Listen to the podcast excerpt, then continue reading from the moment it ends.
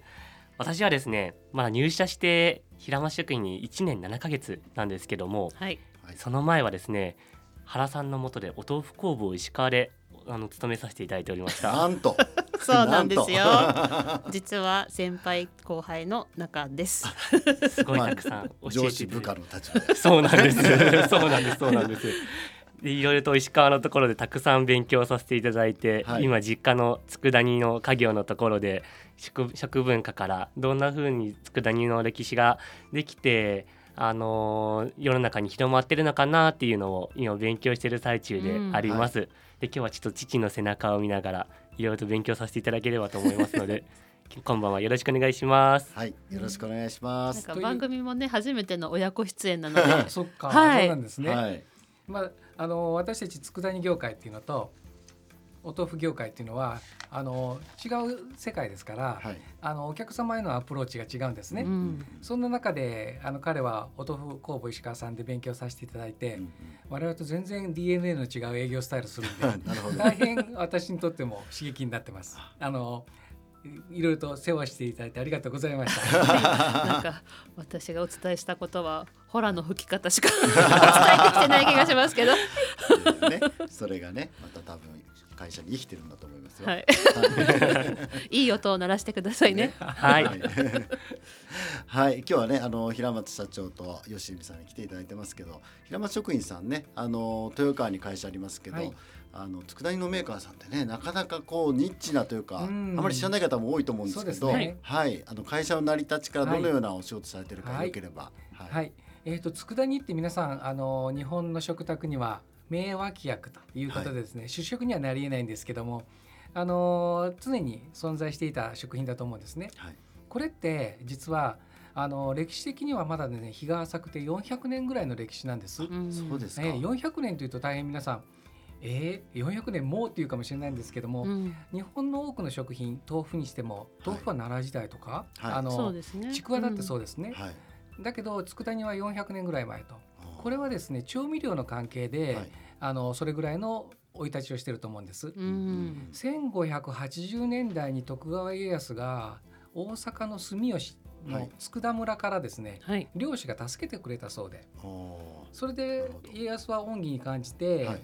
大阪の陣の時のスパイとしてあの送り込んでたんですって。うん。で大阪城の情報はここから得たと。はい。で家康さんが江戸幕府を開いて、うん。あの御用漁師として連れてって、うん。そしたらその、えー住む場所が欲しいというので、うん。そこであの住みあの佃村というのができ佃島というのができてなるほど。それが佃煮の始まりなんです。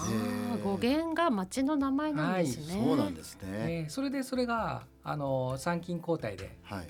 全国に広がって、うん。東海道沿いの愛知県豊橋、えーはい。こちらにも広まって豊橋はアサリがたくさん取れる場所だったので、うん。はい。そこで佃煮が生まれたんですね。あなるほど、はい。最初はアサリの佃煮だったんですか？そうなんですね。あなるほど。それで私どものは今年で創業100年ということになるんです今けど年100年ですか。そうなんですよおめでとうございます。ありがとうございます。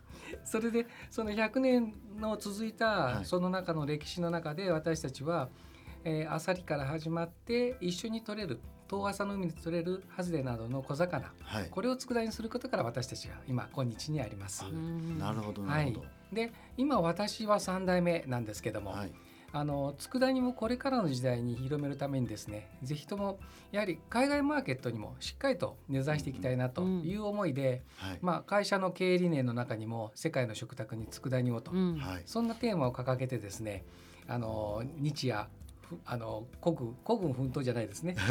あの息子も帰ってきてくれたことですので、はい。あのみんなで力を合わせて頑張ってます。いや壮大ですね、うん。世界の食卓に佃煮を、はい。そう。いやね、海外の商品名もね、ありますもんね。そうですね。の。あの実はですね海外に行って佃煮って本当は広めたいんですけども、えー知られていない食品ほどですね知らない人は食べないんですよ。確かに、うん。そうですね。だ命に関わることじゃないですか、はい。必ず知らない食品皆さん匂い嗅ぐでしょ？うん、うん。そうですね。言葉が通じなくてもみんな匂い嗅いでます。はい。これはすごいなと思ってはい。それで佃煮って見た目の見た目は欧米の人にとると真っ黒ではい。スパイシーかと言ってくるんですね。なるほどあー。なるほど。はい、甘辛いっていう言葉がですね、はい。なかなか伝えづらい、ええ。日本独特のテイストなんで。はい。こういうところをですねあの分かりやすい言葉としてつ伝えたのが照り焼きだったんですね。あ。照り焼き。なるほど、はい、照り焼きバーガーもありますしね。うん甘辛いというのが照り焼きで代,、うん代弁できるので、うん。そこで照り焼きフィッシュって言ってえあの紹介をしております。えなるほどなるほど。はい。あそうわかりやすい。わかりやすいですね、はい。うん。でそれが逆に私たちのトレードマークになってはい。これから日本の中で新しいスタイルの佃煮は照り焼きフィッシュになったらいいなといううんふうにそんな私は夢を描いております。あ。なるほど。いいですねねえ。その広げ方。いやちなみに海外は何年ぐらい前から進出そうですね。真剣にやるようになったのが2006年からであす。2006年は真剣にの前はあるんですか、真剣の前はね98年ぐらいから商社さん 神戸の商社さんがはい。平松さんの商品日本でよく売れるから外国出そうかって言われて あのえーそんなに簡単に出るんですか？大丈夫大丈夫って言いながら。なるほど。そしたらいきなりシップバッグ食らいましてですね、はい。折半しようよとか言われて、えーそれでもくじけずにやってったのが台湾マーケット、はい。えーそれで私たちが国際規格のはい。ISO2 万2000っていうハセップ規格をですね、はい。取得したことをきっかけに、えええ本格的に海外の販路開拓に入って、はい。えー、なる2006年からもうかれこれ16年というところになりましたね。ああすごいですね、はい。夢がありますね。先ほどがうんうんと聞いてる吉見さん。はいあの話に入ってくる余裕がないですか？そう口下手なお父さんを持つと大変そう。ねそうなんです。いつ振ってくれるかなと思ってたんですけど。心に思っていることの半分しか言ってませんので、はい。先日ちょっと代わりにシンガポールに自分もちょっと提案しに行ってたんですよあわあ本当は。照り焼きフィッシュ、うん。あの自分も国内のちょっと商社さんを使ってはい。輸出香港とかシンガポールに自分のお客さんもしてたんですけども、はいはい。実際に現地の方に食べていただいた時に、はい。佃煮の反応がすごい新鮮で、うん。実際に食べてみてもらった時に一番最初に言われたのがはい「あ美味しくないね」って言われたんですよ。そうですか。えへー。ストレートに言われました。でただですねこの今回新しくうちの父が作った照り焼きフィッシュはい。このシリーズちょっとスパイスとかオリーブオイルとかにつけてお酒のおつまみに合うようにうん。合わせてるんですね、なるほど。それを食べさせたらめちゃめちゃ美味しいってことを言ってくれーて、はい同じ佃煮は佃煮でも、はい。やっぱりちょっと現地の形に合った少し、はい。少しアレンジ加えるだけでも、ええ。こうやってお客様に食べていただくことができるんだなっていうのがすごい勉強になりました。なるほど。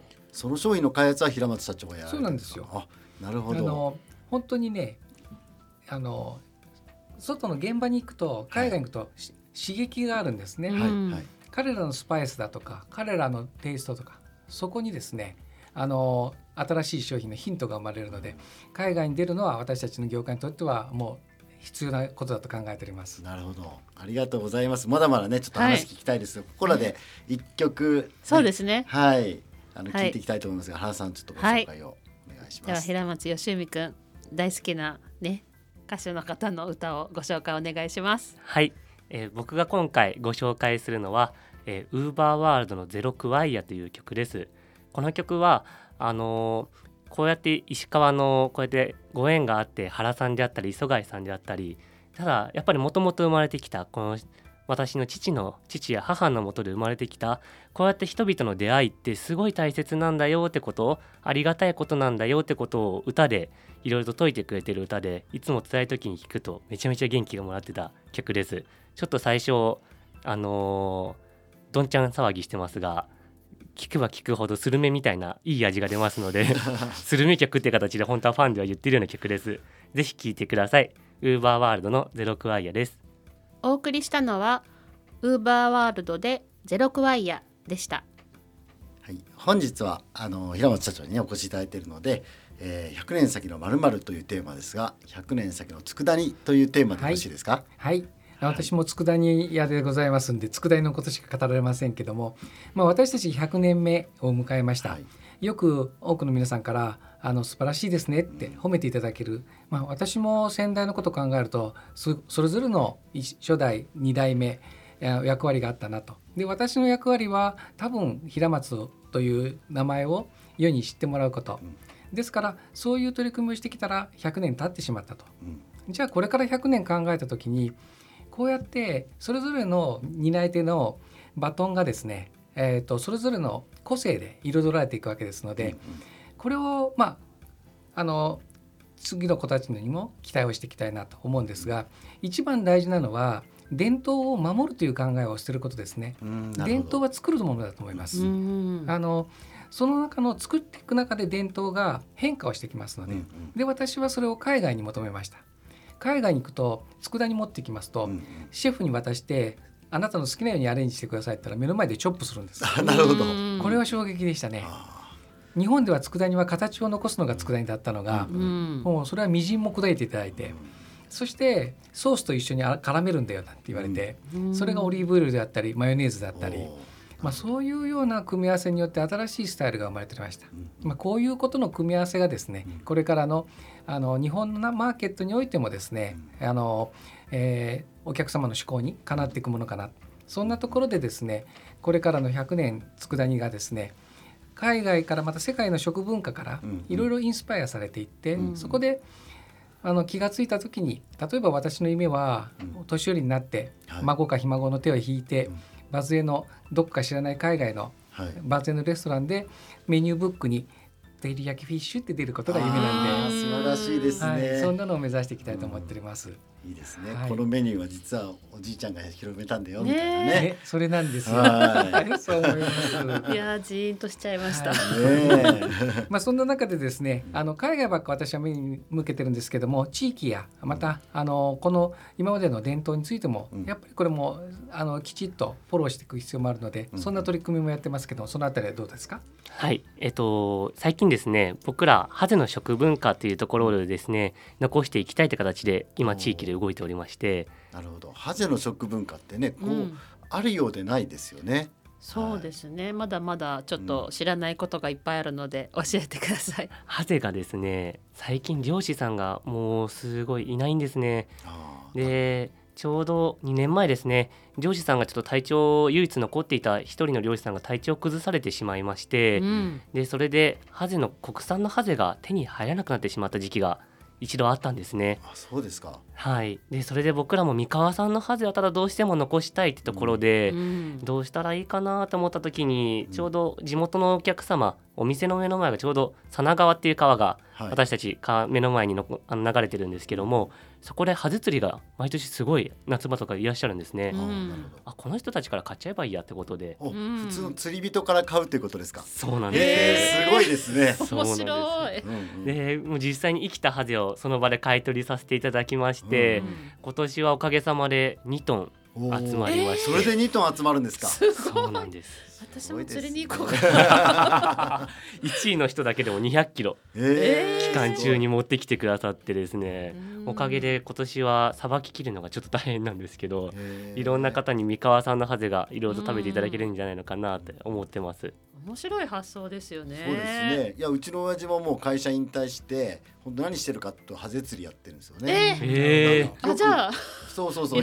あもうぜひぜひ、ね、よくさばききれないでうちに持ってくるんですけど、うん。そのままね平松さんのところに持ってったりはいぜひ買い取りさせていただきますので、うん。はい。えーでもその釣りの趣味の人もね嬉しいでしょうしね、それが商品になって、はい皆さんのお口に入って時には海外に行くこともあるってことですよね。いや海外に持っていくほどの量はないので、あそうですか。もう国内地元で紹介するのが精一杯ですけども、うん。なるほど、はい、なるほど。ただですねせ日本中にもですね、はい。仙台であったりとか、はい。あのハゼを食べる文化があるんですが、うん。近年ハゼが取れないと言って途絶えそうなんですね。なるほどなるほど。で私たちは安定してこれであの原料を手に入れる、ええ。あのえーやり方が分かったので、はい。これを活用してですねあの日本のそういうハゼ文化のところにもうん。供給できるようにこれあの暗記していきたいなと思っているところですね。うん。これあれですね、平松社長がさっき言ってた、はい。あのまあ伝統は守るばっかりじゃなくてね、うん。こう新しいものまをさにです作ってい。く、ね。ねこれやり方も新しいやり方を考えて、はい。うん。でこれを実は先代がですね、はい。はあの釣り人から買うのはナンセンスだと言った時期がありました。そうなんですか。はい、鮮度管理が悪い。これが一番だったんです、うん。そして次はサイズがバラバラだ、うんうん。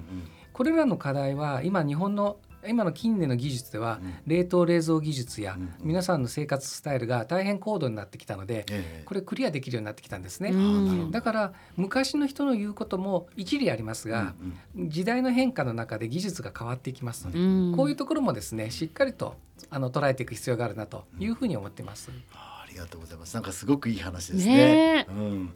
いやちょうどね100年前にあの、はいおじい様ですかね、うん。最初にやられたのは、はい。やられた頃はね本当に革新的なことというか、うん。何どんなことやるんだというのが佃煮だったとうん。思うかもしれませんが、それがねもう今や、うん。はい伝統的にさらにそれを広げていくという。ねだけどはい。先代たちのあの父や祖父の話はですね非常に私にとっても思い出が一つあるのはあの祖父がですね病床にあのはい。伏せてた時、うん。私が看病の係で夜あの枕元にいたらあの祖父がですねはい「健介アサリの佃煮はな焦げる寸前がうまいだぞ」って言ったんです。おじいちゃん焦げる寸前だとさ辛くてさ硬くて食えねえぜって言ったら、何言っとるだそんなもんはお茶かけりゃ柔らかくなるだ。おこれこうやって食べるのが俺たちの佃煮だぞって言われて。なるほど。うん。そうって言って。うん。ねえあのもう間際だったですけどもずっと佃煮屋でいたなとあの姿は私も見本にしたいそんなふうに思ってます。うんいいですね。いろんな佃煮の美味しい食べ方をしていらっしゃったおじい様ですはいね。はい、ありがとうございます。じゃあですね、えっと本当これまた最後のねあっという間の時間が経ちます。最後のテーマになりますけども、えー最後の晩餐ねエンディングトークですよもう。はい早いですね、早いですね。今日なんかお二人だからかなんかすごく早いんですけど。はい。ねでも最後のテーマですね、はい、最後の晩餐、えー平松社長何がはい。ですか？あの私はですね最後の晩餐に私が生きてきて最後まであの変化し続けた佃煮を食べたいです。ああ、なるほど。はい、どんな形になっていくかわからない。でも私にとってその最後の形が私にとっては最高の佃煮だと思うんです。なるほど。だから私の死ぬ間際に食べるのは私が作り続けた最後のあの変変形した佃煮。なるほど、なるほもど。う世界の食文化にインスパイアされてはい。これって佃煮って呼んでいいんだろうかというぐらいのものになってうんいはい。やこれが美味しいんだよと。ででそれが日本酒に合うのかご飯に合うのかワインに合うのか分かりませんけれどももう変化し続けたその先のものが私の最後の晩餐ですね。ああ、いいですね。はいすごいロマンがある素敵な話はい。じゃあ、吉海さんは？このかっこいい話を聞いた後にですね自分言うのすごい恥ずかしいんですけど現実的なはい。今見るもので大丈夫ですよ。僕はですねうどんっていうふうに思いました。なるほど。というのもですね、最後の晩餐だよな。でもうどんって和食にも合うし結構洋食にもできるし多分食べたい時の最後の晩餐的にうん。和風和食が食べたいか洋食になり食べたいか、うん。中華食べたいかって多分決めれないので、うん。うどんだったらいろんな変化できるなと思ってなるほどなるほど。それで食べたいなと思っちゃいました。何かうどんに思い出とかあるんですか？うどんに思い出。はい特にない特にないんだ。食べたい気それぐらいずっと身近にあった食ってことですよね。そうなんです。大学生時代からよく食べてたこともあったので。なるほど。そんなにおうどんが好きだったらあのおうどんに合う佃煮とか考えたらどう？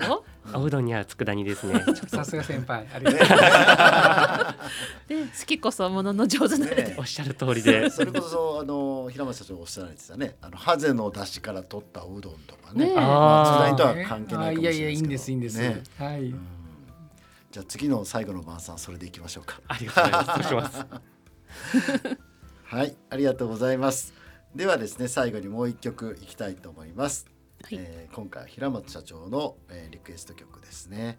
はい。平松社長ご紹介お願いします、はい、えー私の、えーぜひ皆さんにお届けしたい曲は宝塚歌劇団の、えー夜明けの序曲でございます。